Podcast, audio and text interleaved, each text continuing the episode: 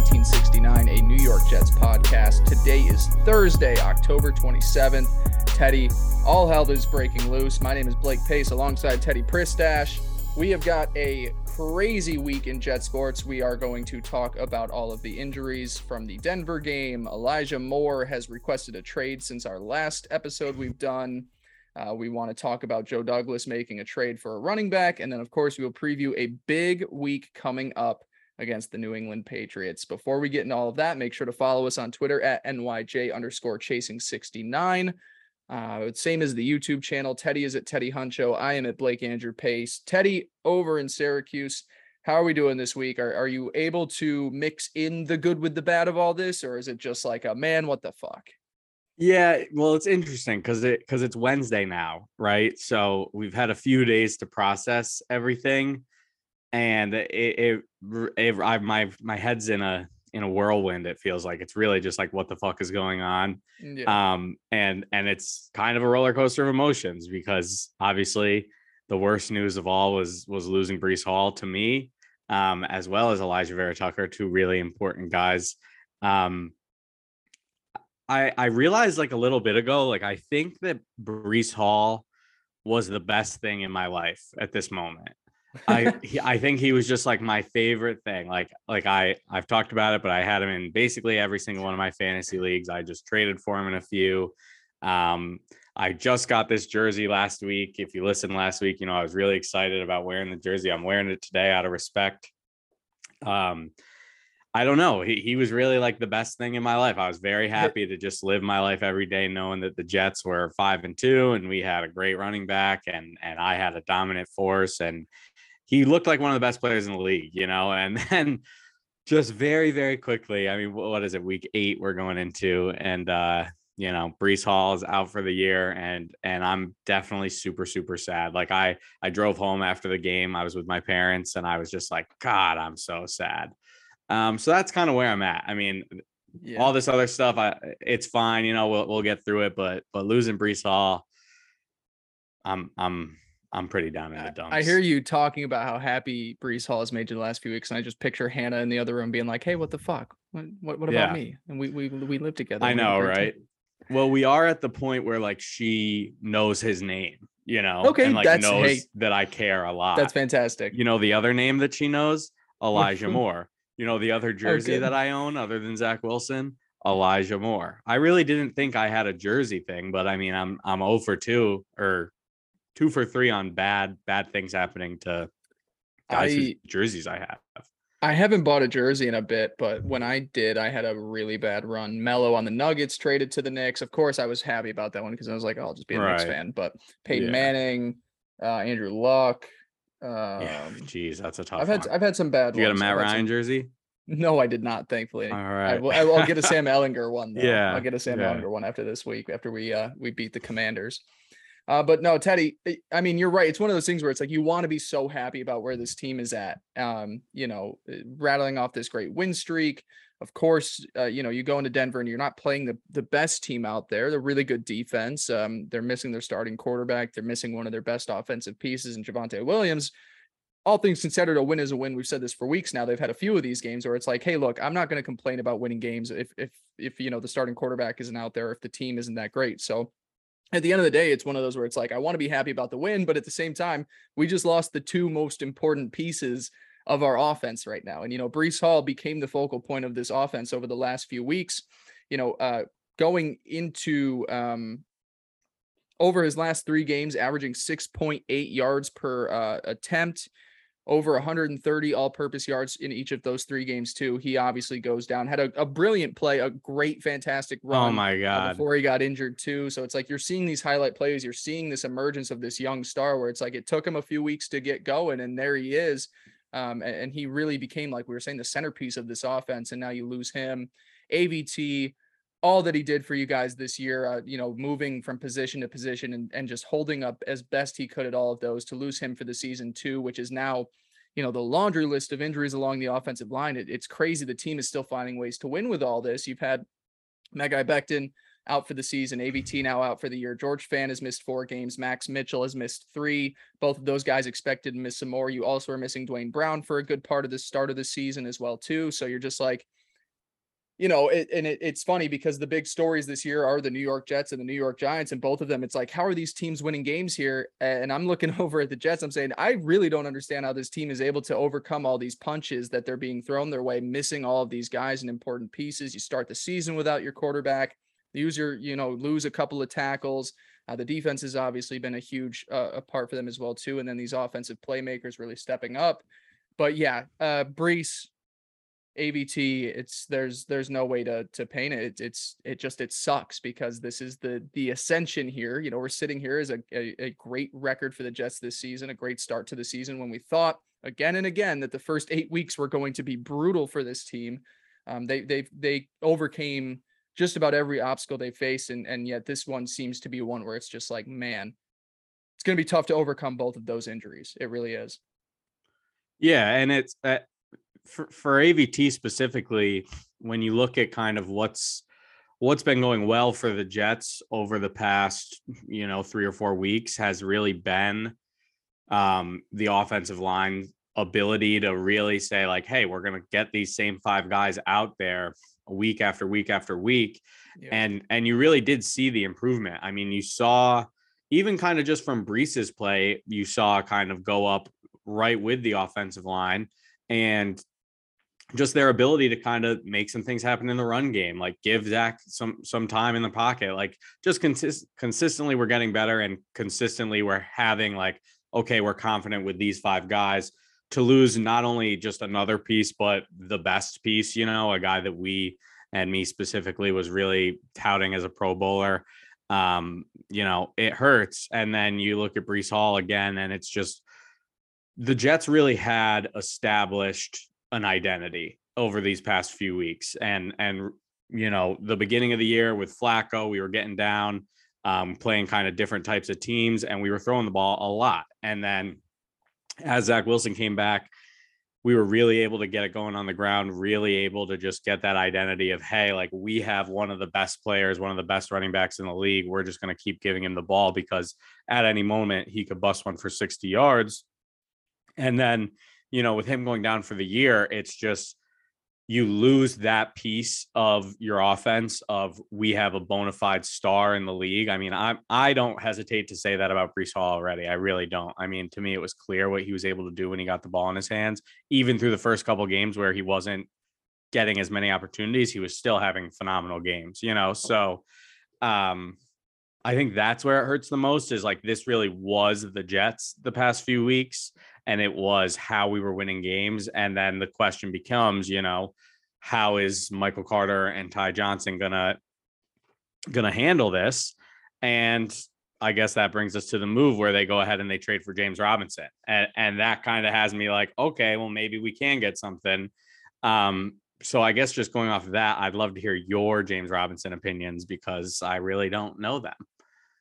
Yeah, we you don't know, talk about James Robinson a lot. Yeah, no, we're not a James Robinson podcast necessarily. No. no. I mean, you know, obviously the crazy story comes in as a he was an undrafted free agent, I believe, Correct. a couple years Correct. ago, and came Two onto years. the scene, and uh, you know, he was getting some buzz in training camp, and then he was one of those guys where he was a waiver one or a week one waiver pickup in in fantasy, and then he went on to I think had a thousand yards in his rookie season with the Jaguars. Rookie of the year. Same same kind of of player that's a good fit for this offense where he's got great one cut ability. The difference being between him and Breece is I, I just he doesn't really have the top end speed or the breakaway speed and and I wouldn't say his vision is all that great comparatively as well too.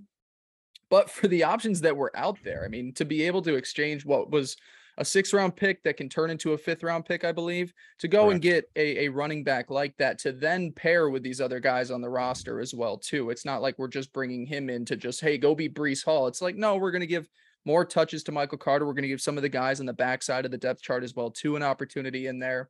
They're essentially now pivoting to this point where you know I kind of looked at what the run game had been. It, it, reminded me a lot of Atlanta with Devonta Freeman and Tevin Coleman back in the Kyle Shanahan era back there with LaFleur. Now it resembles a little bit more of the 2019 49ers where they had three guys as well too and I'll just pull up the numbers Rotating to kind of go through them. Yeah, the you know the top three leading rushers that year was Raheem Mostert, 772 yards, Matt Breida, 623, and then Tevin Coleman, 544. So it was really just a three-headed monster of just like, look, we may not have an elite talent at running back, but we've got three guys that are good fits for the scheme. We have a good offensive line. Hopefully, you know, we don't lose too much with AVT being gone now. I, have loved what we've started to see from the left side of the offensive line with with Duane Brown and and um, Laken Tomlinson has played a lot better the last month or so now. So hopefully those three can kind of form what they had over in San Francisco a few years back, where no, you don't have this this top end talent that is you know getting all these signature breakaway touchdown plays, but we can systematically move down the field with a you know feeding two or three miles at a time. Yeah, and and I think the um the 2019 49ers, I mean, that's like what we seem to always be talking about with this Jets team since they yeah. got Saleh, but yeah. but it's a super super good point because I think kind of what this is going to be um it, it's really going to be kind of an indication of of is the was a lot of obviously Breece is a great player, we know it, but the questions still remain like, is this scheme facilitating that? You know, are do we have that kind of uh, San Francisco East team where where we're going to get this run game going and and we're going to have the ability to do it with kind of just the guys as opposed to um, you know, great star running backs because yeah. the NFL's proven that sometimes you can get it done with just the guys, you know. Um, so so I do think that's interesting, and it'll be fun to see how we do, um, how we're able to run the ball. You know, we got another great defense coming up with the with the Patriots. We got another great defense with the Bills. Um, so we'll see how we're able to move the ball. What I do want to say about James Robinson, obviously coming off the Achilles injury, um, I was very much a, a Travis Etienne guy going into this year. I was kind of just like, oh, James Robinson you know, he's coming off the Achilles. He's probably not going to be super involved. And he really did surprise me. You know, I do think he's played pretty well. I think he's averaging 4.6 yards a carry or something like that so far, over four, definitely. Um, and what I do like about it, I mean, I kind of talked about what we lost with Breece Hall was kind of that home run ability. Sure, James Robinson doesn't have the breakaway speed the same way that that uh Breece does, but he does kind of have that big playability. Like he's shown that in Jacksonville multiple times this year, where he can just get the ball and, like you said, one cut and just kind of take mm-hmm. it to the mm-hmm. house. Um, so I do kind of love that they went and added a piece like that when the when the deal first happened. And you know, Blake and I are are getting ready for the podcast, obviously, in our heads, and and we were texting about about what we thought about the trade. Like, do we think they'll address it? Will they sign someone off the street? Will they um, trade for someone? And we both kind of agreed like anyone you're going to get probably won't be better than Ty Johnson. so it's not really like it's a huge need.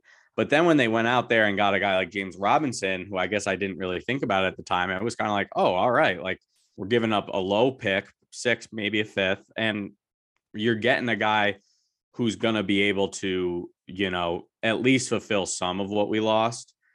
And I guess the number one thing it tells me, and what I love, especially just being a Jets fan, is regardless of you know where the media or where we stand with this Jets team, you know, I we think they can probably make the playoffs. Obviously, they're a long way from being a true Super Bowl contender, whatever there the Joe Douglas and the Jets are telling us like we do not want to take the foot off the gas at all. Like we want to continue to win games and we don't want to be sitting there with with a stagnant offense because uh, one of our best players got injured and then all of a sudden okay, the Jets can't run the ball. We're relying on Zach too much and we kind of fall back into the old ways. I think this really does show like, hey, we're going for it. Like, we're not going to sit on our asses and just say, all right, like, we'll take it. You know, he'll be back next year, whatever. This is like, we want to continue to win now. And, and I think that's like what I like the most about the deal. Yeah. And when you look across the league right now, why wouldn't you if you're in this position with the Jets where you've gotten off to this hot start? The the league as a whole has never seemed more evenly you know, on, on an even uncertain. Level. Yeah, exactly. Yeah. Like right now, you know, just today while we're recording this, you know, the Eagles go and trade for Robert Quinn. They go get this stud edge rusher, and it's like, well, if you look at them right now, they're like, man, the NFC not a whole lot here that we'd be too worried about. Let's load up. Let's take advantage of this year right now. We don't need to really fear the Buccaneers like we used to. We don't need to fear the Rams this year like we used to. Obviously, we're still halfway through the season. A lot of changes can be made, but some of these juggernauts that we've gotten used to over the last two years are like not all that afraid of you.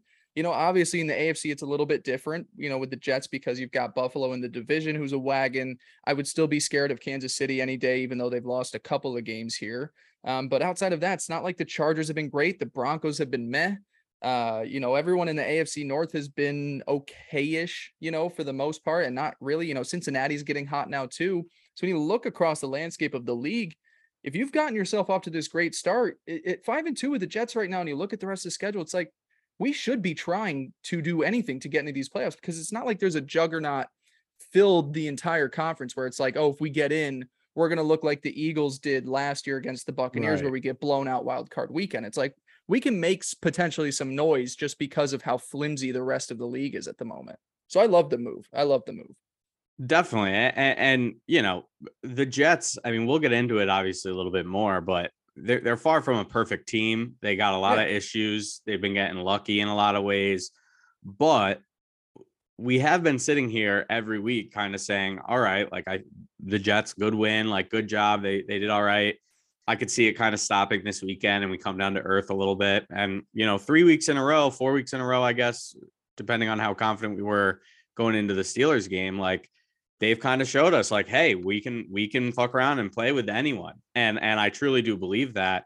Um so yeah, I mean losing Breece really fucking sucks. Like I'm super bummed.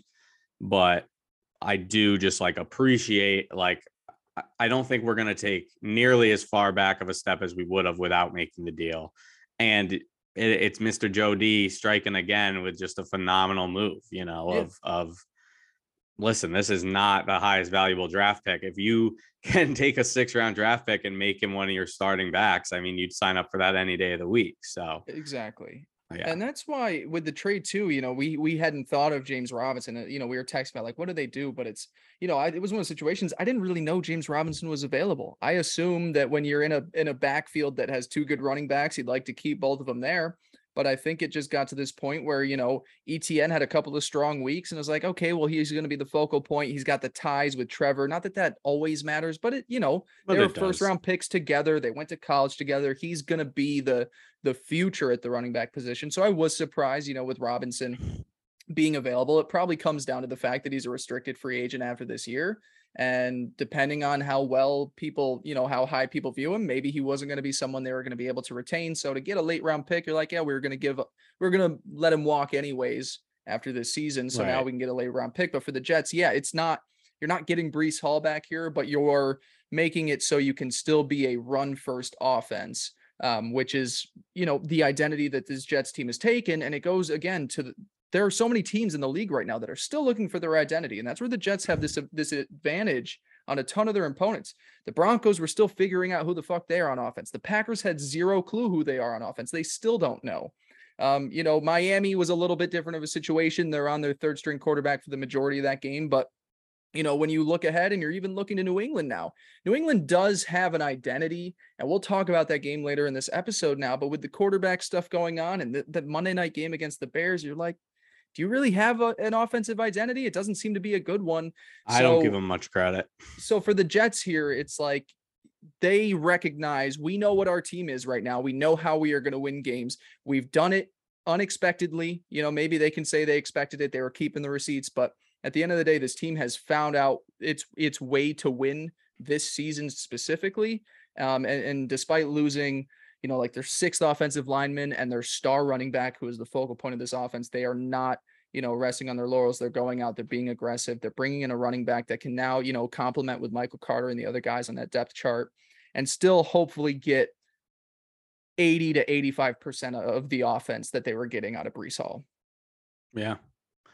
Um, fuck. Oh, yeah. The last thing I wanted to say about James Robinson was this like, there's probably people listening who haven't, you know, watched a lot of Jaguars games, I guess, or, or followed as closely as maybe we do. Um, but I, I really do think James Robinson has played very well this year, you know, and I think that's it's not like we're trading for someone who, you know, it's like, oh, they have a lot of potential. They haven't really been doing anything. we'll see how they do. Like I, I think this is a guy who's already shown he can still produce and still has bursts. So, so just some optimism as we kind of move off of him. I, I, I think this is a really good deal, and I think he's going to end up being, you know, a pretty good player for us. Definitely a good system fit, and I'd also say that you know, as, as shaky as the Jets line is has been, and it's been a lot better the last few weeks with all the moving pieces. It's a better line than Jacksonville has right now. Jacksonville still has one of the worst lines in football, so at least the Jets have you know, we'll see what they look like without AVT this upcoming week, but at, at least they've got some pieces there where like you feel a little bit more confident about their run game. Um, and then, you know, that should make life easier for James Robinson in, in New York. Yeah, and I, I don't know how much you've like delved into this. Do, do you think he'll play this week? Saleh said he was going to take it slow. Um, I guess I would kind of lean toward not, but yeah, I would also say, wouldn't be shocked if he was. I would say it, it's funny because they're they're not. I'm not trying to say they're the same person, but it, I would almost kind of see it like how the 49ers tried to integrate Christian McCaffrey this past week, where I think you're going to get Michael Carter leading the way, other guys in the depth chart there, but maybe got some red zone plays for yeah. him. You know, get him you, whatever you get him comfortable with in the offense in this short time. Put him out there for a few plays to give MC and some of the other dudes some rest there. Um, yeah, I'd like to see yeah, that get him out there a few plays. He doesn't need to be. I I'm curious because I we I don't know if we finished our conversation on this before, but do you see Robinson being the the lead guy here by at the end of the day? Like come yeah. week 16, 17, do you see that? Because I would see them giving Michael Carter the opportunity now, saying like you're our guy, earn it, show us that you deserve to keep it. Um, and then if not, we'll we'll let James Robinson kind of take the lead.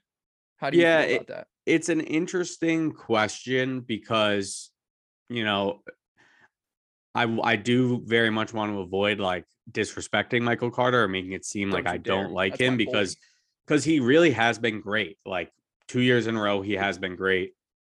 Um, but what I do just think about him is it's clear that they don't want him to be like the workhorse, which I think is fair with his size. You know, he's more yeah. built for like 10 to 12 touches a game than 20 to 23, you know, or whatever.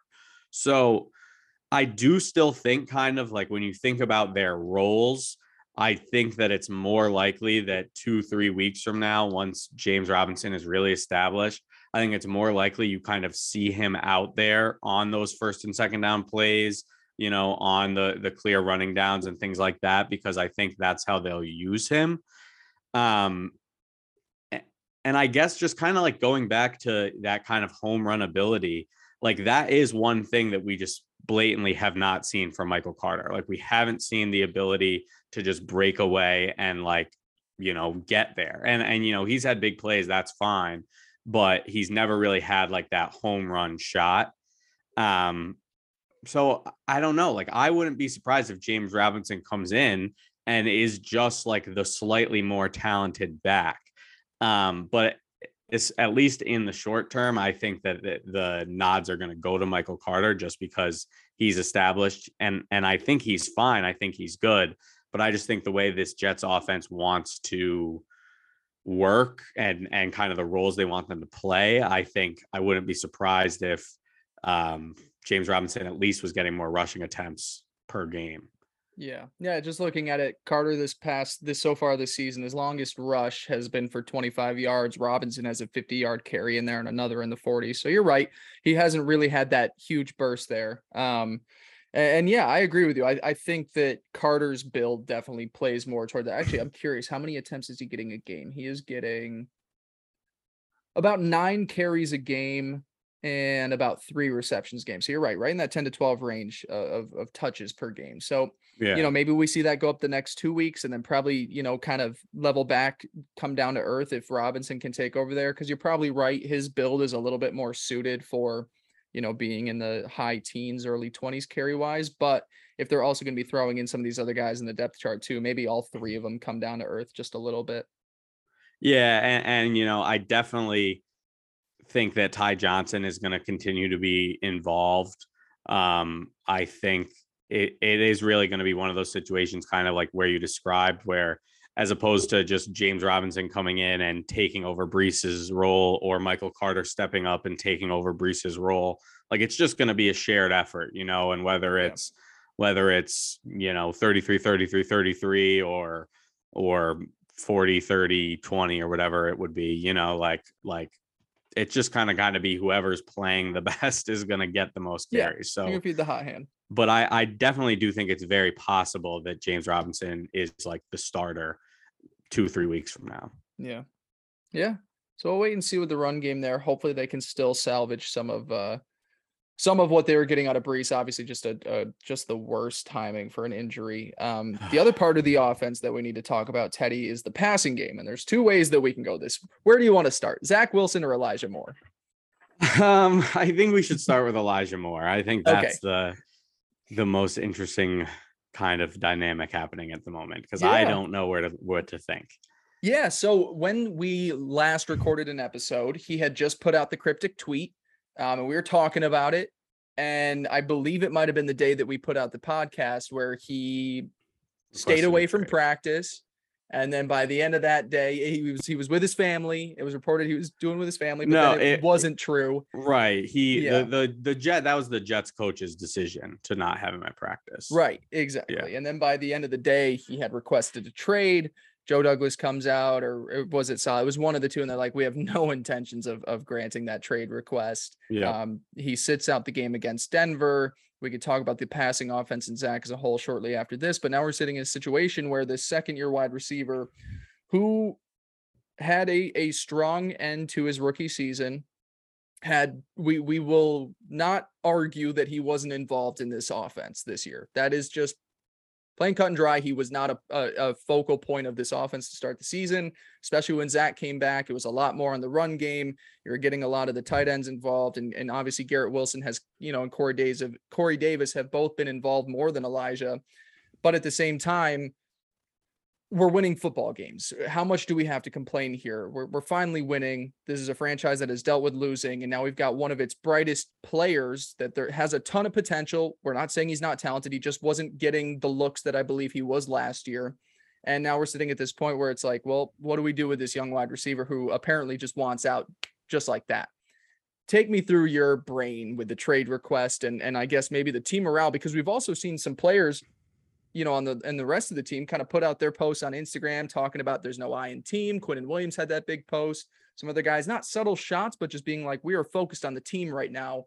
What do you think of the whole dynamic and, and what this has caused? Yeah, I dude, a fuck ton has happened since we recorded last. Like Jesus Christ, because this whole Elijah Moore like saga was basically just beginning. You know, when we when Oh, we discussed it last week.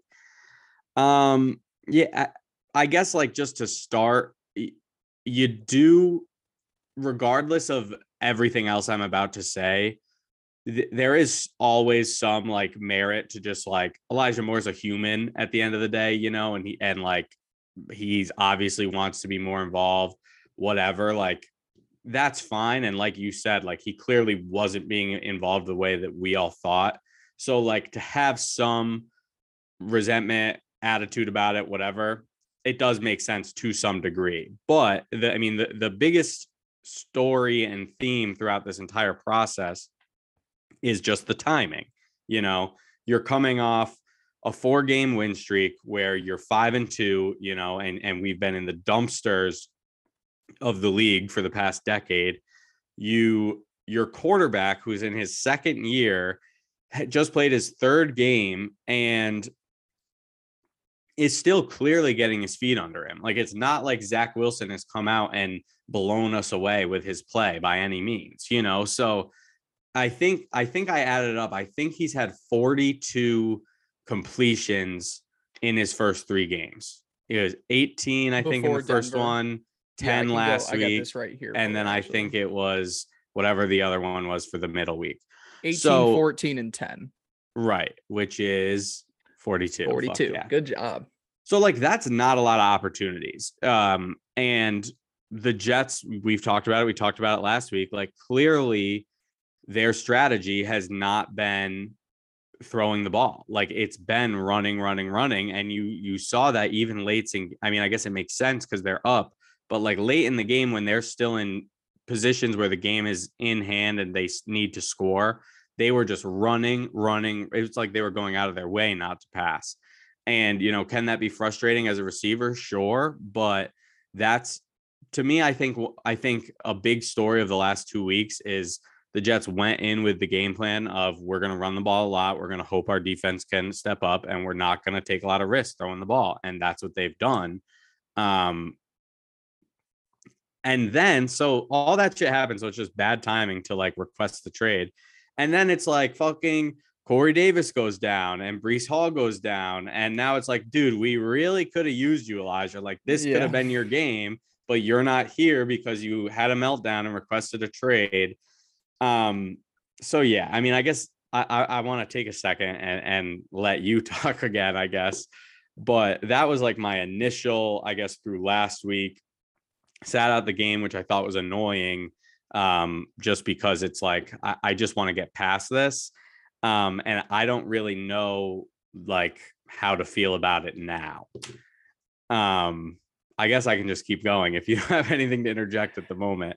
I but, mean, I yeah, go if you do. Is is there stuff you want to? Well, so saying? we'll just go get right into ahead. like next week, like this week. So this week he's supposedly back, or yep. he is back. You know, he today on social media because we're recording on Wednesday, so today was the first day of practice. Posted that um, scripture. Oh yeah, so that's He's, okay. So so this is where I don't so I don't know this. what to do. So because on one hand, you obviously have Robert Saleh. He's saying all the right things, but at the end of the day, it's all the right things. Like you can't really take it as anything because he's just saying what he should be saying. And he's saying, you know, listen, Elijah's here. We're not going to trade him. We support him. We want him to get his mind right and contribute to the team. We want to get him involved. That's all great. And then today on social media, you see you know, oh, here's a video of Mike LaFleur dapping up Elijah Moore. Here's a video of Elijah Moore and Braxton Berrios working on their handshake. Like there's all these kind of little things where you're like, all right, you know, maybe we're in the right direction. Maybe things are going well. But, you know, he's still putting out cryptic tweets. You know, he he tweeted the the thing from the Bible about being prosecuted. It's like, dude, in no way are you being prosecuted at this moment. Like you're not. So a big part of me feels like this is something that's not going to go away and that it's going to just as much as we're every week we're going to say let's just get him involved let's just move past this a part of me feels like it's kind of just like i don't know if he's going to be willing to do that but then there's the other part of me who sees the videos and and hears what sal is saying and sees the need that we have on this team to you know throw the ball more and get more different playmakers involved.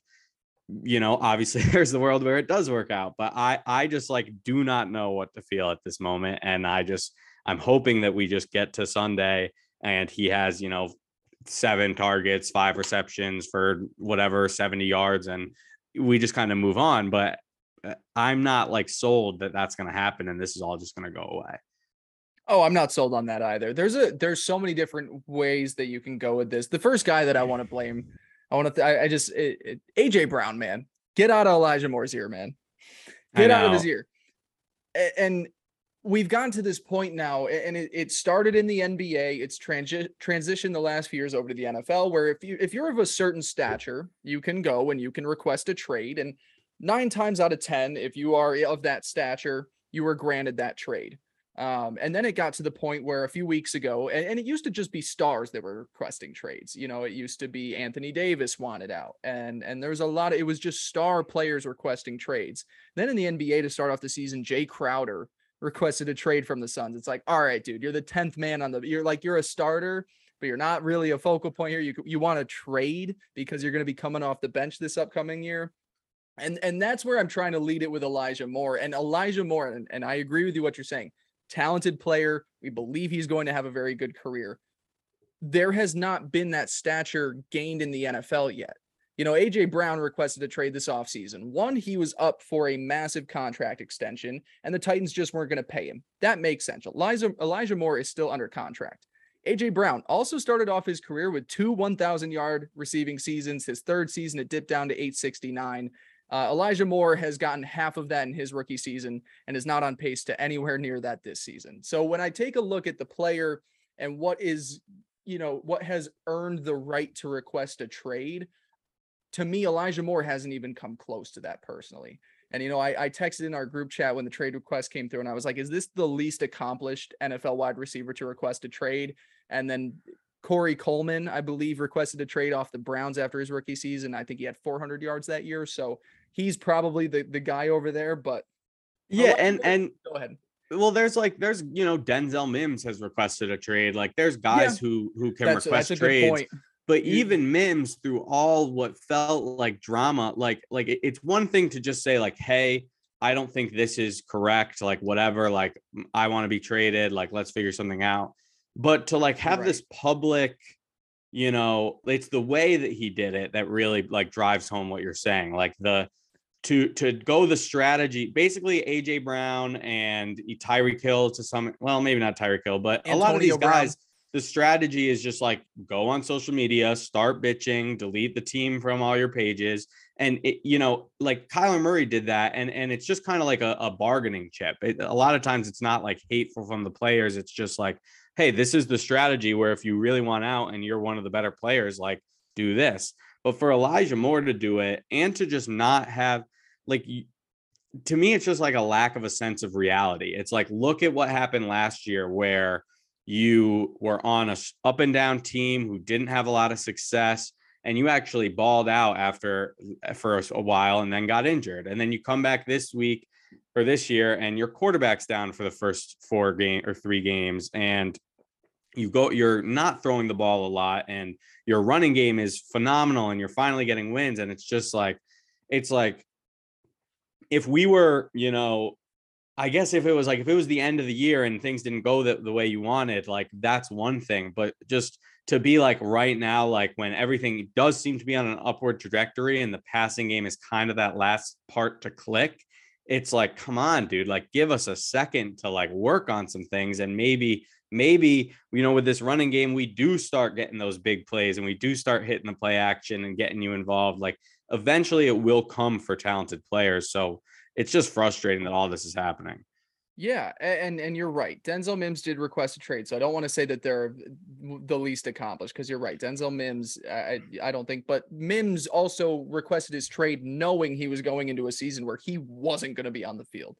You know, Elijah yeah. Moore is still on the football field. Like it's not like he's and, just and sitting. Mind you, bench. still the the highest percentage receiver on the team. Like yeah. it's not sure the targets haven't always been going his way, but even when you look at the target numbers, they're not as bad as like you would think just based on the narrative of I'm not as involved as I want. You know, it's still like four yeah. or five. I think he had nine one week. Like, yeah, he uh, had nine nine against uh, Cincinnati, and then four and four in the two games with Zach back there under center. Right. So it, it and then zero, down. but it was actually one. It just didn't count. Right. Exactly. So you go through those three games there, and it, it comes down to like you're kind of telling us who you are as a player and i don't mean that in a bad way like i understand everybody in the in the league is worried about themselves it's you know you're not there for long. Right. You, you want to right. you want to finish your career with the stats that you want the money that you made and and hopefully the championships that you've earned. But this early on when the team is still figuring itself itself out and and that's a great point you make teddy like the passing offense is the last part to click for this team and a lot of the deep passing game now is you have to be respected in the run game. So then it opens up the play action where Elijah, who was averaging 14 point yards per route run this season, that's where those things open up. And it seemed like we were finally starting to get to the point where if you were playing against the Jets, you had to respect the run. And then all of a sudden it was going to open up those deep shots. So you're right. Would have been amazing to have him on the field against Denver this past week hopefully it goes in um, and, and plays to their advantage with him coming back. Hopefully, as we stand right now against the New England Patriots, um, it it sucks. I don't think at the end of the day he gets moved. I I don't know how far no, along this could go uh, unless he goes total drama queen mode and is just and, and, the tweets don't stop and it gets into the off season and he's still throwing subtle jabs here and there. Like I don't know where it's I don't it yeah, go, yeah. It could go by far. November 1st, zero percent chance. Yeah, like in the next five no days, to. it's just not gonna happen. Yeah. Because because you're also gonna sell one of your top offensive because you know, one of these guys that right. you know hasn't lived you up just to his took potential. a second round pick on. Yeah, well, and he, yeah, you're not getting the right value right now because you're right. The numbers don't look great, and he hasn't been that involved in the offense. We know he's talented, but at the same time, you're not going to get the the right value for an Elijah Moore type talent with the the way he's been performing this year. It's not going to happen. Yeah, I just, eh, eh, well, the craziest part to me is just like he's our starting receiver, you know, or one of the two, like however you want to look at it. And this week, you know, it's not like, I mean, maybe, but it's not no, most 90% chance we're going to go out and, you know, Elijah Moore is going to be out there running a bunch of routes and, and be like, whether he's involved or not, he's a starter and is looked at as like a needed p- part of this offense. So, excuse me.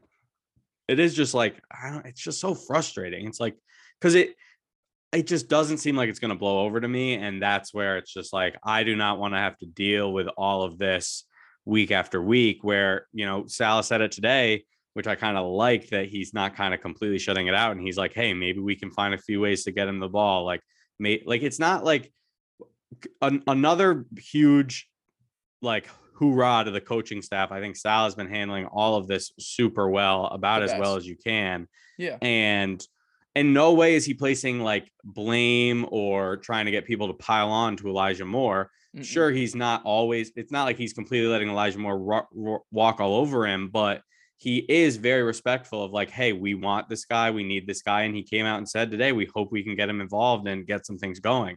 So it, it's kind of like what I said last week, what I was hoping would happen, where the squeaky wheel gets the grease, you know, and it's like, let's just get Elijah Moore involved. And, you, you know, not only will that potentially make him happy and, you know, smooth things over and get rid of the drama, but, you know, more importantly, if Elijah Moore can find a way to consistently be involved in this offense, that means that things are just going to keep getting better for this Jets offense. Like, I think that's, Jets fans have like completely already turned on Elijah Moore. Like oh, they dude, just hate bad. him. It's bad. And but but and here's another thing that that goes in well with this. You were like the Jets have been through this decade of of just disappointment and frustration.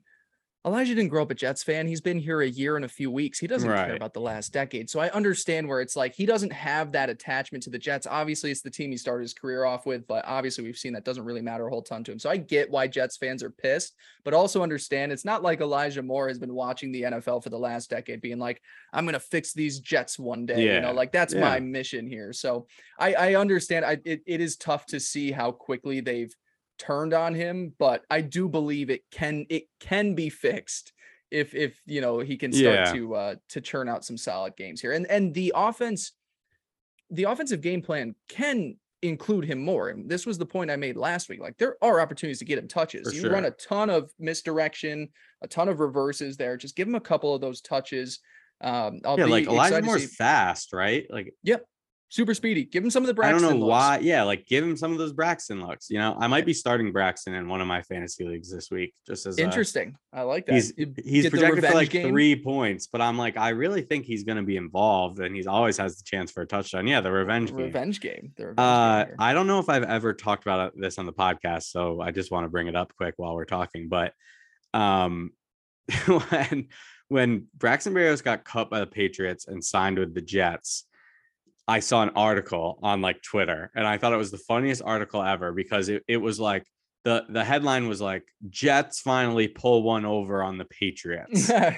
And I was like, like what, what, are they talking about? And I clicked on it and it was like it was like the Patriots have a long history of signing players that the Jets you know cut and getting a lot of production out of them and there was uh, yeah. like a, one or two examples the one i remember is danny woodhead um, mm-hmm. who obviously like was cut after being like the preseason just fan favorite and then balled out on the Patriots that year.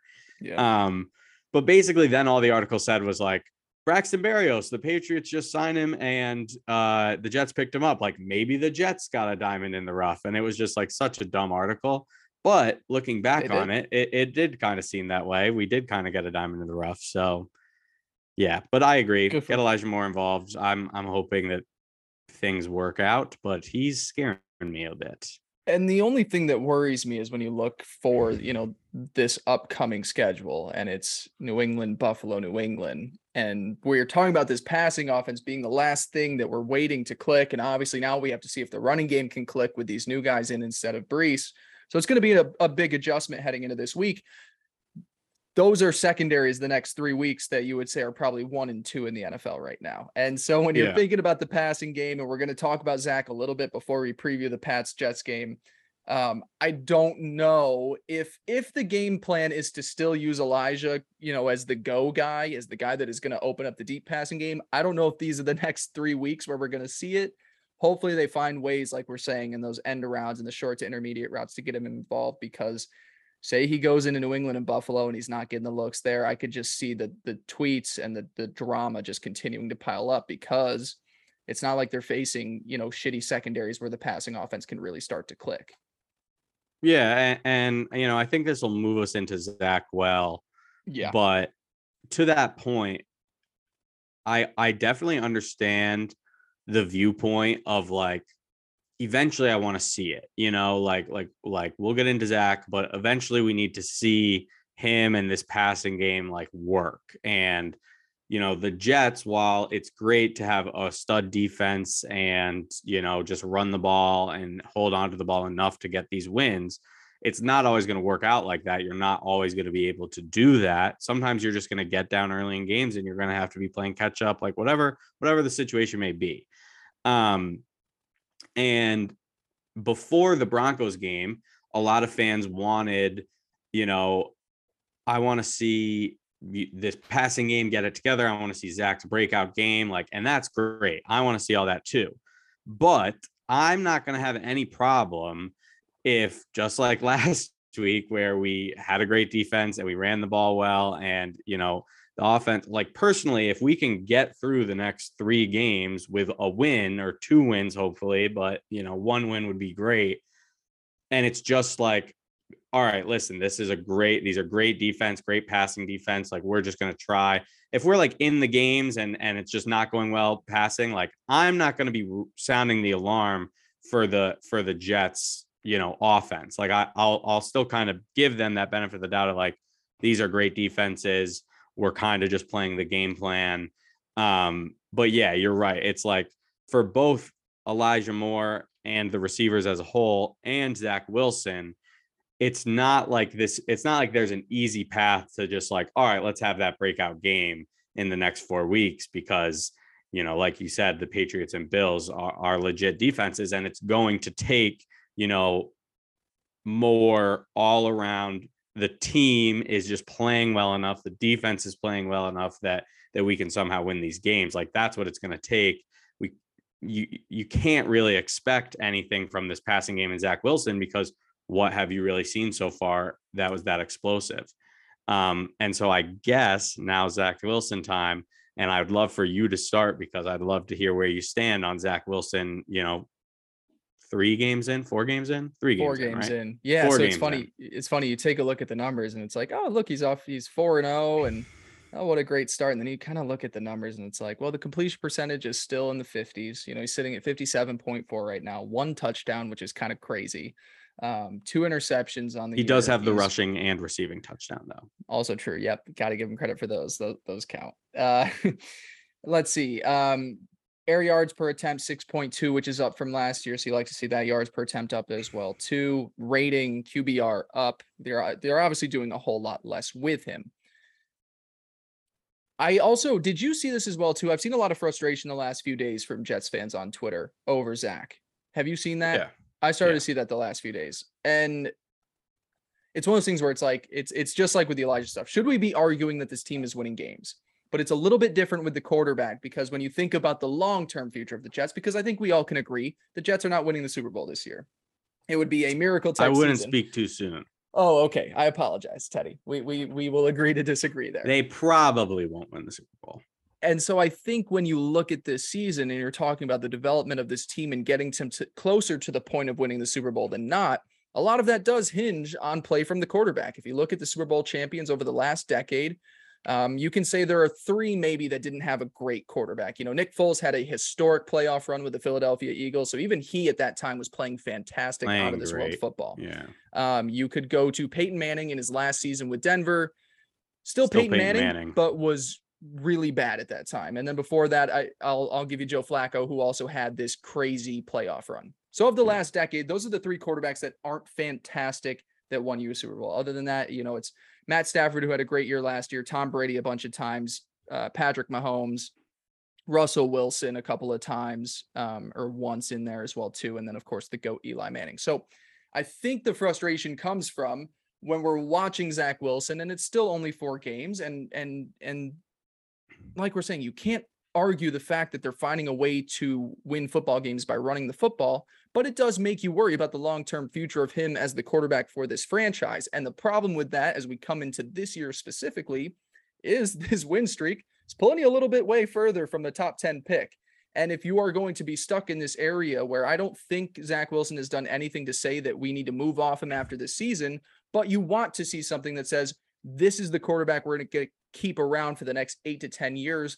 I don't believe we've seen that. And I think you can be a good team with an average quarterback.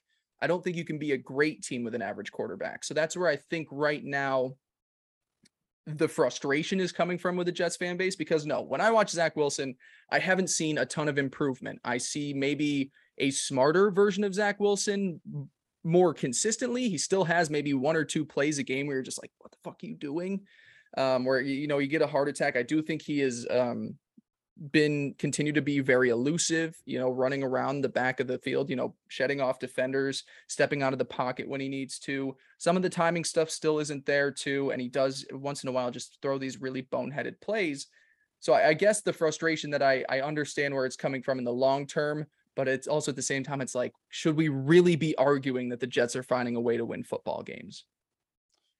Yeah, and and I mean to that point, it's kind of like we have to, you know, like eh, like it's funny because if you go on Jets Twitter at this moment and you look at replies to like any tweets, it really does seem like there's two types of people.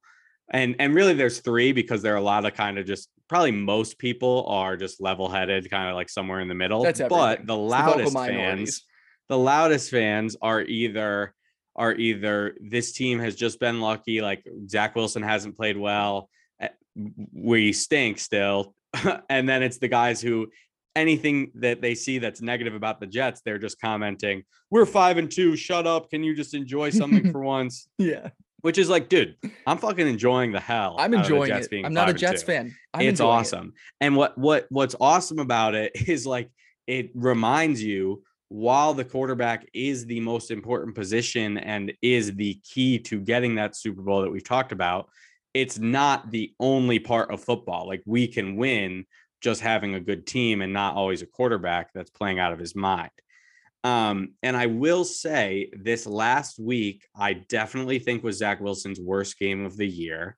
Yep. Um, and I think that came the reason I say that, and it's not even really the numbers, but it's more like you did see those two or three throws that were just like blatant misses, you know, that were just like, come on, dude. Like you had a guy Gotta right there. That.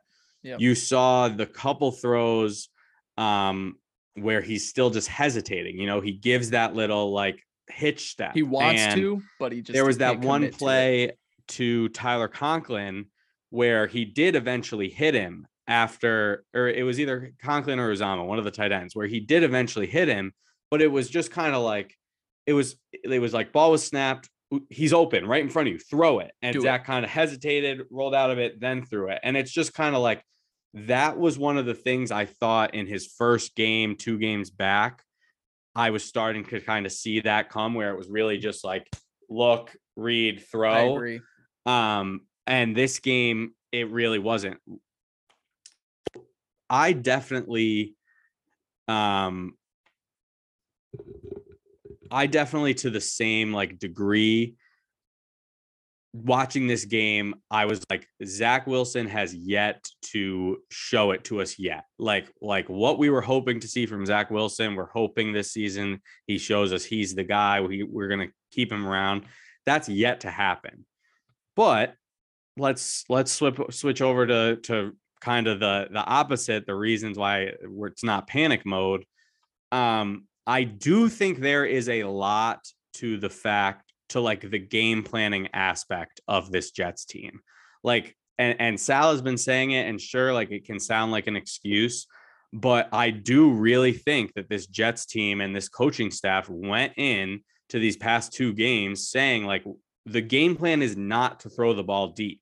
I mean, Sal said it. He said, the Broncos don't let you do it. They just don't. It's very, very difficult to throw the ball deep. They give you the run game, they give you short passes, but they but they don't give it to you deep. Um, and, and to steal another kind of optimistic view from Saleh, he did have those two passes to Breece Hall where he gets tackled on the inch yard line. So it's like the numbers would look, Yeah. you know, two touchdowns better Yeah, to some that's a good extent. So there's that, and point. and I guess to me, there's also just positives of Zach Wilson this season. In the fourth quarter, has when been when he has shined the most and when he has minimized those mistakes that we're still talking about the most. Like the indecisiveness and the um kind of like crazy plays where he's rolling out and spinning and and like tries to throw the ball away at the last second which is just so annoying. Um but the fourth quarter is really where i've been seeing him and, and a lot of times we've been able to kind of run the ball run the ball run the ball but when you do need to rely on him to make a pass in the fourth quarter, it really has been, um, you know, quick reads, getting the ball out of his hand, being confident in his decisions. So, so I think that's a positive. Um, I don't know, like, like, and I guess the last thing is just the lack of turnovers. Like he has done his job, especially with these game plans of just keeping us in the game, letting our defense kind of control the game and not giving the ball back to to um, the other team. So I do think you know it's kind of like we're still just kind of in this guessing game.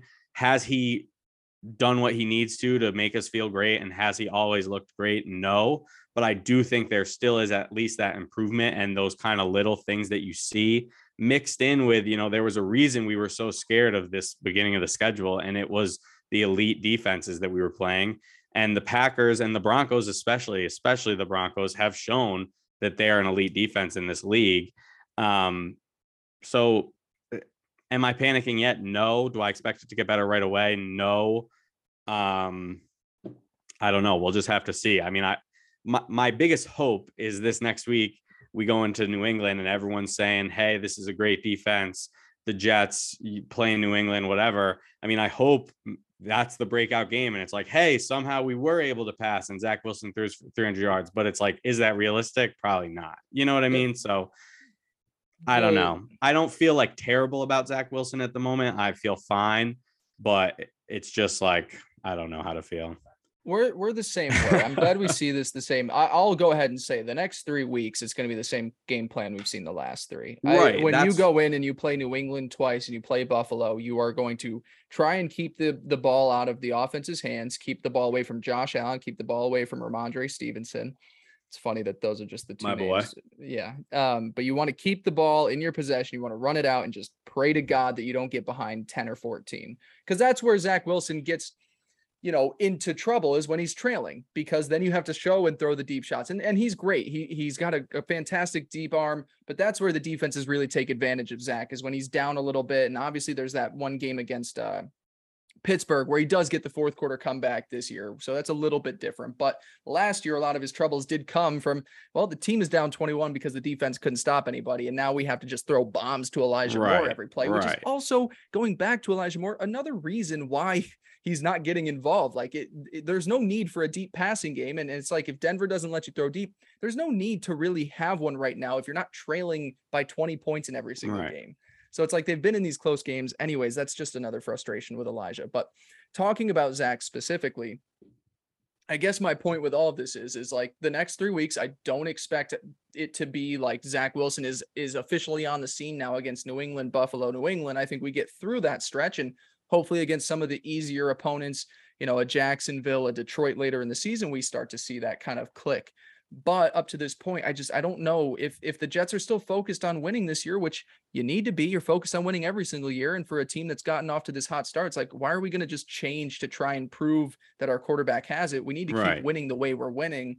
Um, you know, if you want to just even take a look at the averages, you know, uh, against um, New England last year, Zach Wilson averaged about 60% completion percentage, 131 yards through the air, and two picks a game. So it's you're not you're you're probably going to get a little bit of the same there. Not hopefully not the interceptions there. To be obviously the fair, I believe he threw he did- four in one game. Yes, yeah. the so I think he had zero in- the second. in the game. second game he threw 10 passes so he wasn't really Yeah. involved in that i don't know if he got hurt or if that was a game he got banged up in i it might have been the game he got hurt. I can't remember.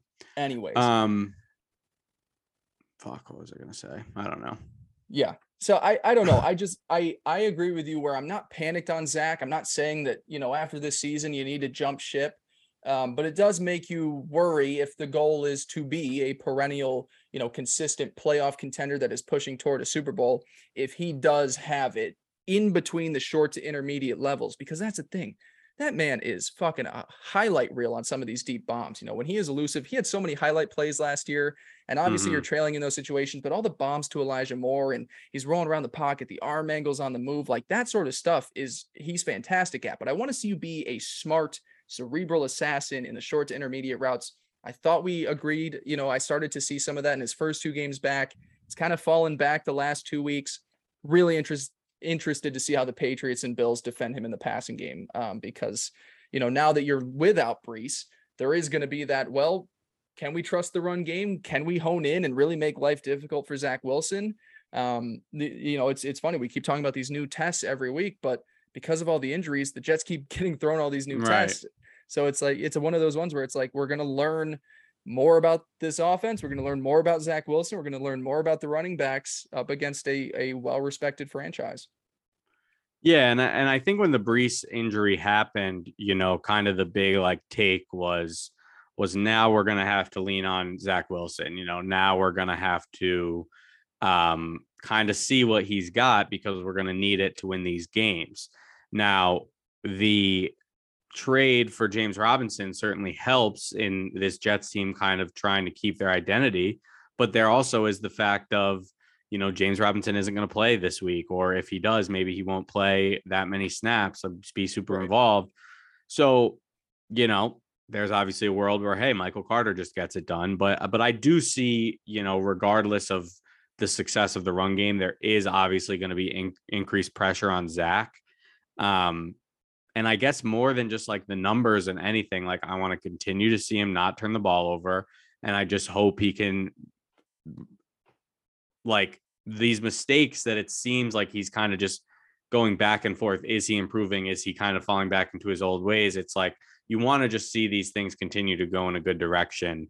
Um, so yeah, I mean, the these next three weeks are going to be tough, but or three games, I should say, but it, it is going to be a great, you know, test again for this Jets team, and we're just going to continue learning about them and you know, we said it before the Packers game, we said it before the Broncos game. Now we're saying it before the Patriots game. I personally, there's no reason to me why the Jets shouldn't beat the Patriots. You know, like there's no reason why they can't be right in this game. And, and you know, like I think they're going to win the game. But at the end of the day, they just, this is where they've had the most to prove. Um, and even just like taking the opponent out of it it's where they've had the most kind of just like uncertainty of where the production is going to come from an offensive standpoint. Off of that, though, I you know the beauty of it is losing Alijah Vera-Tucker and Breece Hall doesn't affect your defense and how well they've been playing. So hopefully we can just continue to to you know if you hold a team to nine points, you're gonna hopefully have a good chance of winning. Yeah, hopefully we can keep exactly. doing that. Just fuck Mac Jones. Well, let's get into it then, Teddy. You ready to break down this upcoming game yeah, against the yeah, Patriots? Yeah. So uh crazy, crazy year for New England, just to kind of preview them as a team. And obviously, I feel like more than some of the other opponents, you know, Jets fans definitely keep an eye on the Patriots throughout the season. And obviously, they're on prime time this past Monday, and they're favored by eight and a half against the lowly Bears. And I don't know, I don't, I don't know how invested you were in. I was very financially invested in the New England Patriots, just in about every teaser, down to minus one and a half, or you know whether it be the money. I did an advance spread at 16 and a half, just in case yeah, they won yeah. by a couple of scores there. I very and, much thought they were going to dominate. I was scared, so I didn't bet on them spread, which ended up being great for me. But but I was mentally, I was with you. I fully was bought into they're just going to dominate. And they got dominated like that. It was the complete opposite. And, and, you know, they start off a few drives with Mac Jones, you know, coming back in his first action after a few weeks dealing with an ankle sprain. So he's getting in there, throws a pick on, I believe, his third drive. And next thing you know, Bailey Zappe is in there and he leads them on two great touchdown drives. You're just like, holy fuck, are we watching a whole like not Bledsoe Brady thing? Because I wouldn't say that Mac is necessarily Bledsoe and, and Zappe isn't Brady, but we've seen, you know, this kind of happen before in 2001, where you're just like, man, this offense really seemed to, to hum with Zappe under the first two drives. And then it just fell completely apart after that. Yeah. Chicago yeah. was pouring it on offensively, just running the ball down New England's throats, which you do not see. That is something you do not see out of New England, is them just get run up on like that. Offensively, Zappe throws a few more turnovers there in the second half, and it was a very lopsided victory for the Chicago Bears. And now New England heads into this. They officially did confirm it today when we're recording this. Mac Jones will be the starter at quarterback. That was still up in air up to this point. Um, Teddy, I don't know if you've seen any of the line movement. It has now moved to New England minus two and a half coming in. I guess with the news of Mac Jones has changed that, or maybe some of the injury stuff. I don't know what it was, but it opened up as uh, I think Patriots minus one is now Patriots minus two and a half coming in to New York. Um, what is your I, I, don't even want to talk about the game specifically, but when you think of New England and, and the, the yeah. horrors that they've caused you over the decades, what would it mean to be able to at least get this win at home? I'm not saying you need to get go 2 and 0 on it, but to just get a, a, a signature win over against New England Patriots, no matter how flimsy they might be at this point in the season. Uh, it would mean everything. I mean, it really would. I I think that's kind of where we are in this season. Like if if we were two and five, and we came in and beat the Patriots, like that would be awesome. But you're still kind of you have all these questions about the Jets. Right now, with the Jets where they're at, I mean, we said it the week before the Packers, we said it the week before the Broncos. It, you know, it's an opportunity to make a statement, and we've we've talked about these hurdles. You know, September win, division win. Like, yes, we knocked away. That's great. A huge hurdle is overcoming this Patriots team you know, and overcoming the big brother who has been dominating us for 20 plus years. Um, so so definitely, I mean, with the way that the Jets have kind of created this identity of, you know, we're not going to quit, we're going to come in, we're going to play with anyone, we're never going to back down, we're going to play balls to the wall and kind of to to look at what at least the Patriots presented on Monday which was a team that looked like they just gave up, you know, that feels good. And it gives me confidence that this Jets team, I mean, like I'll, the Patriots team right now, from a personnel standpoint, you know, as a team overall, doesn't really scare me. Even their defense, like it, it doesn't scare me to the degree where I'm like, oh, the Jets are fucked, like whatever. What scares me about the Patriots, especially coming off a loss, is obviously Bill Belichick. And their ability to kind of just like out scheme the other team.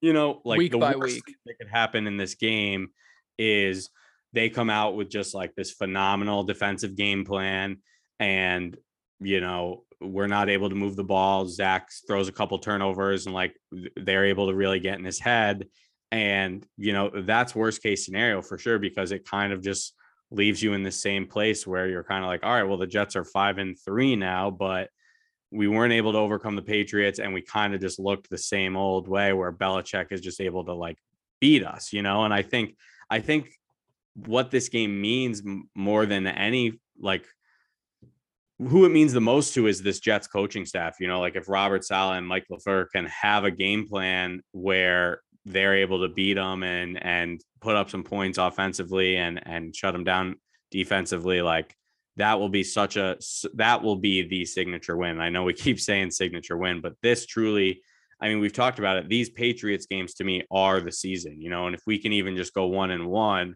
i think our our road to the playoffs is going to be looking pretty good. But if they go 0 2 to the patriots over the next three weeks three games um you know it, uh, we're not going to like where the Jets stand just mentally, I guess.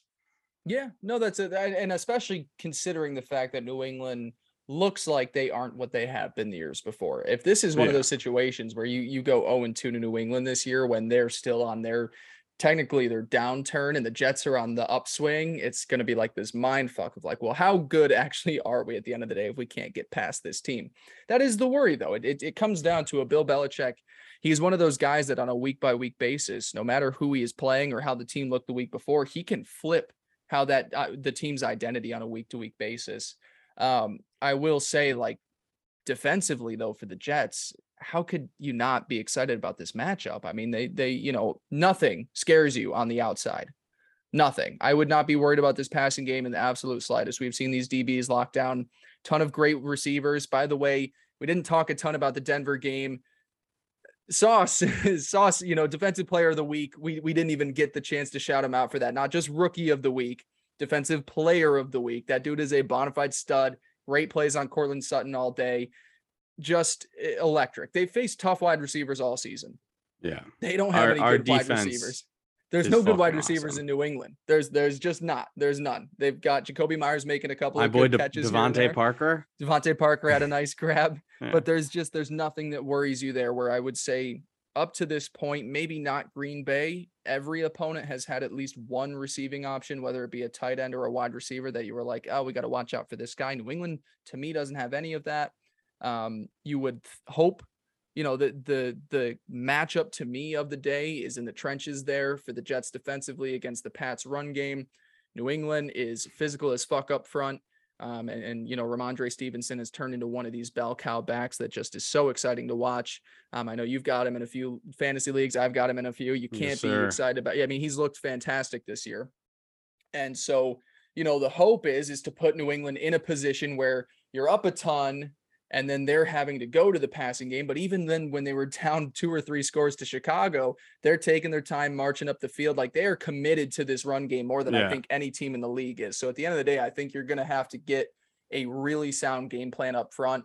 Going to have to be physical. Those defensive tackles have been balling out a week after week, and they're going to need to do it again um, against New England. That's to me where it's like the game could be won or lost depending on how the Jets' defensive line holds up against New England's offensive line. Are there any, is that matchup anything that I didn't dive into there? Any matchup that you're looking at position? No, yeah, you, you, that's it. I mean, their best players, Rhamondre Stevenson, Damien Harris is another good back.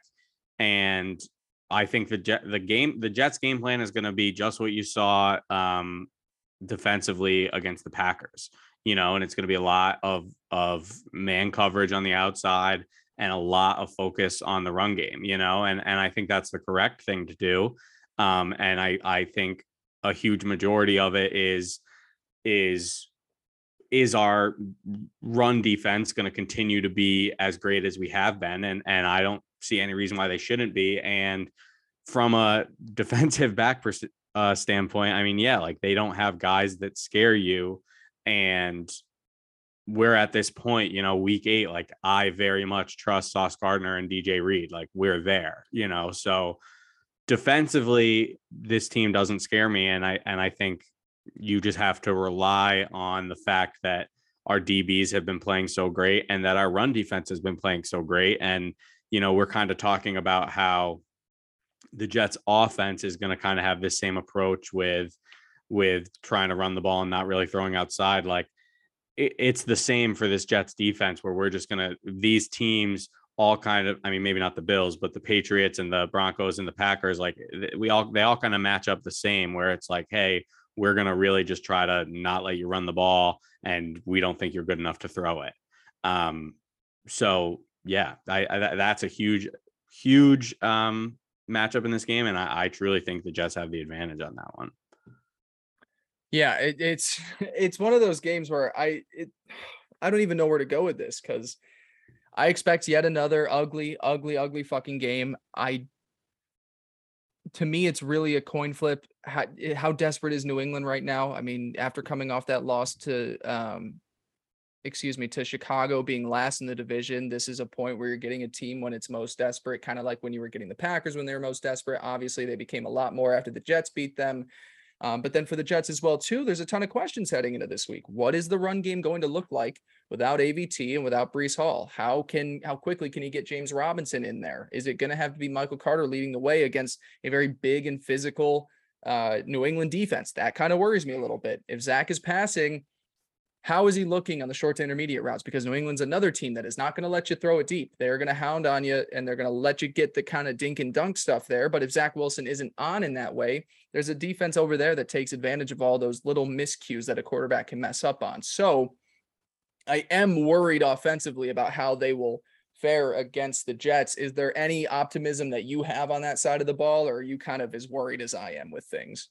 In terms of the Jets offense? The Jets offense against the Patriots defense, yeah. Yeah, I I mean, I guess I'm where you are. I I don't have immense confidence that in any like specific um facet of the game. I guess what I do have confidence in is is we to to the for the most part we have shown like we have the ability to move the ball on almost every anyone it seems. I mean, even those couple games that that we really haven't put up a lot of points or weren't scoring a lot at the beginning of the year, we did at least kind of move the ball. So I, I think with Mike LaFleur, we're going to be able to figure something out. Um, I don't have immense confidence offensively, and I do think that's kind of where the game comes, and that's where the Patriots' biggest advantage is, and is how they're going to be able to play us, you know, in our offense. But I am at this point where like the clear storyline going into this game to me is, you know, the Jets are five and two. They've been riding hot, kind of getting lucky. The Patriots are coming off a bad loss, an embarrassing loss on prime time. I think the natural narrative is, you know, the Patriots are going to bounce back, the Jets are going to lose.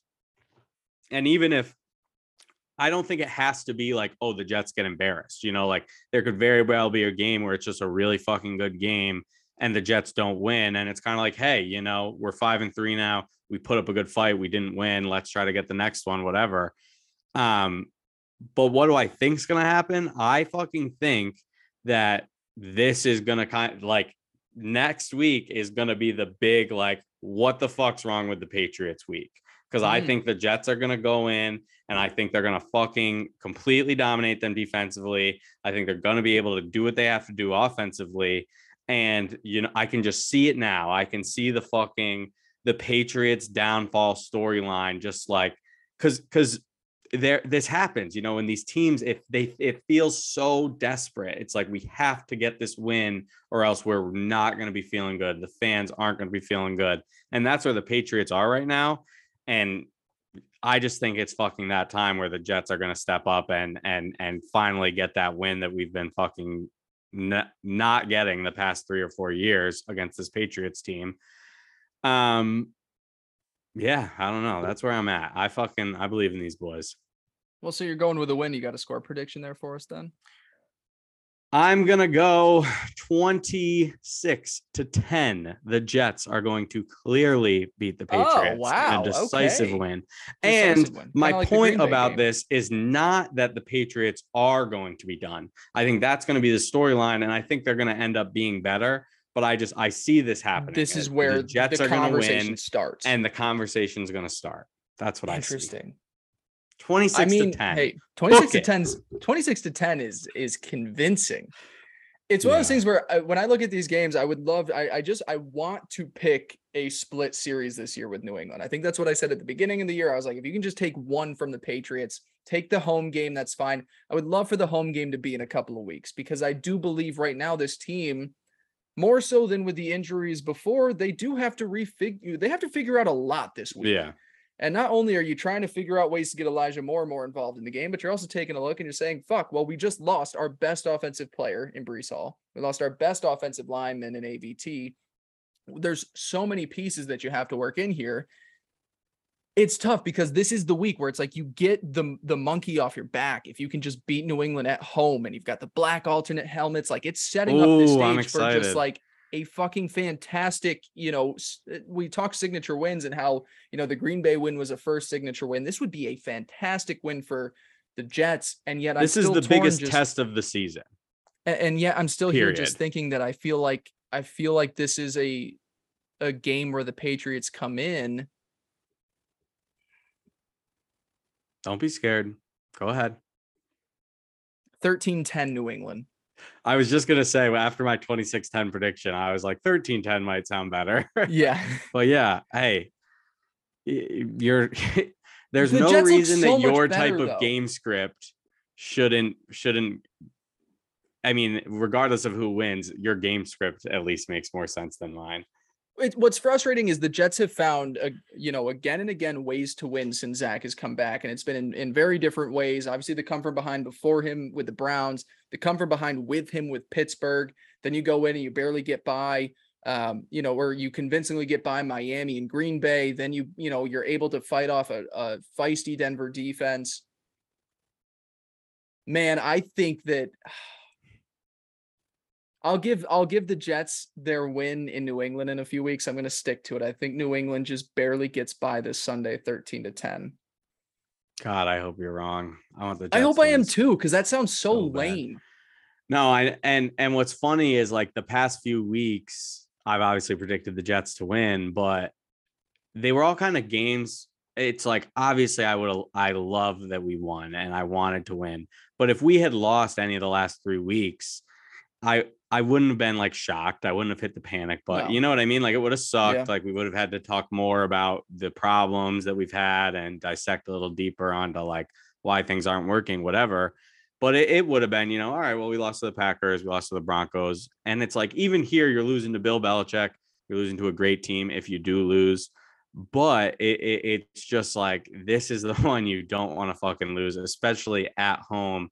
You know, you want to get this win um, I don't know. I just feel it. I think I think this is the week that we get it done. It's it's frustrating because if you told me that I was getting the Jets that we had gotten in the first quarter of the Denver game, in the entire Broncos game, in the entire or the entire Packers game, excuse me, in the entire Dolphins game, where it's like I'm getting this run offense with Breece Hall, like I would yeah. give me give me the Jets all fucking day. But that's a lot to have to figure out in a week when you're also preparing for a, a coach who has seemed to have your guys' number for two decades now, uh, regardless of of how good the team is or not. You know, even these last few years when they've been on a downswing, didn't they run it up on you guys last year too? Wasn't there yeah, one really 54 ugly... to 13? Jesus, Jesus, that is disgusting. And that was the four interception game. I mean, that was like, yeah, that's just like the classic like Patriots Jets game. Like once a year, they just beat us by like a thousand. But I, what's I guess like what's also so annoying about the Patriots is, you know, Mac Jones obviously was drafted last year, same draft class as Zach Wilson. Yeah. And he just gets like so much credit for what he did last year. And like, I don't think he, he was terrible. He got a Pro Bowl out of it. it. It's just like there's so much like it really does feel like Big Brother to me. You know, there, there's so much just like extra stuff in, in the Jets Patriots matchup because it really is you know, it, it kind of feels like that first division game against the Dolphins this year, just like times two, you know, because yes, we already got the win out of the division out of the way. That feels great. But it's like, this is the one that all the Jets fans, including myself, want. You know, we want to beat the Patriots. And I think they like, there's nothing about what the Patriots have done this year that tells me that they can't, you know, and whether they do or not and whatever, obviously the Patriots can win. They're they're pretty it's not like the Jets are a much better team, but it's just like there's no reason the Jets should be blown out. There's no reason that no people should not be giving the Jets a shot. Like the Jets can win this game. So let's go fucking win it. You know, like that's where I'm at. They can. And and you watch Chicago this past week where they just fucking just ran it down your throats. Like the Jets can do that. I just yeah. I I just I, I want to believe that they can do it with Michael Carter and and half of James Robinson and Ty Johnson. I, I am really hoping for just the surprise out of nowhere Zach Wilson 300 yards, three touchdown game. Would be fantastic. You know, no matter how it comes, whether it's yeah. Dinkin Dunks or that's uh, that's I'm I'm hoping to really just see like it kind of everything that you're talking about. There are so many things that this Jets coaching staff has to address this week that's just outside of normal football operations, whether that be how are they going to get Elijah Moore more involved, or outside of that, just like how are we going to replace Breece Hall? How are we going to handle our new offensive line? Like whatever, whatever. If the Jets are able to kind of put it all together, despite all that, I mean, another just huge sign of of good things for this coaching staff, which we really have seen consistently over this year. Um, so yeah, I mean, we'll see what fucking happens. Hopefully they win. Hopefully we'll it'll, have another victory pod. But I a, uh, uh, it'll be a great a great another notch on the belt of getting Mike LaFleur to go over coach the Indianapolis Colts next oh, season. God, I don't I was I don't want that to happen. I don't want him to leave us.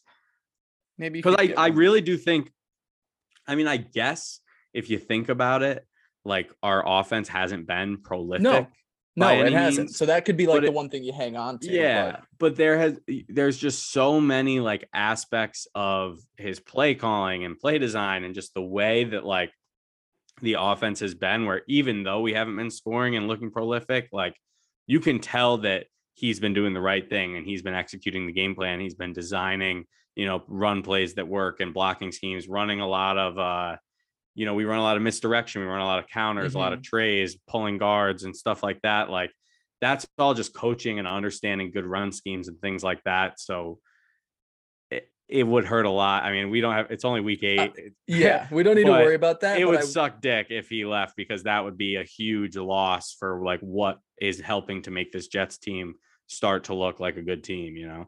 And what I will say, these offensive guys, when they're the young, they always go a year earlier than you expect to. Like they always get nabbed because you don't want to be the guy that's late to getting the next Sean McVay. So they get they start getting plunked. Kevin O'Connell got plunked a couple years early. Zac Taylor over in Cincinnati a few years earlier than you would expect. So it, it hasn't been great, but sometimes you don't need to be great if what you show in the middle of it, you know, it's not just the numbers, it's the context to it. Uh, it would be a it would be a, a huge blow definitely but th- it's good problems to have when you're losing coordinators it is Yeah, no, you're right. Let's hope these But yeah, boys can pull it out. so teddy's teddy's going with a blowout victory uh this sunday 26-10 was 26 to 10 the score of the Packers game?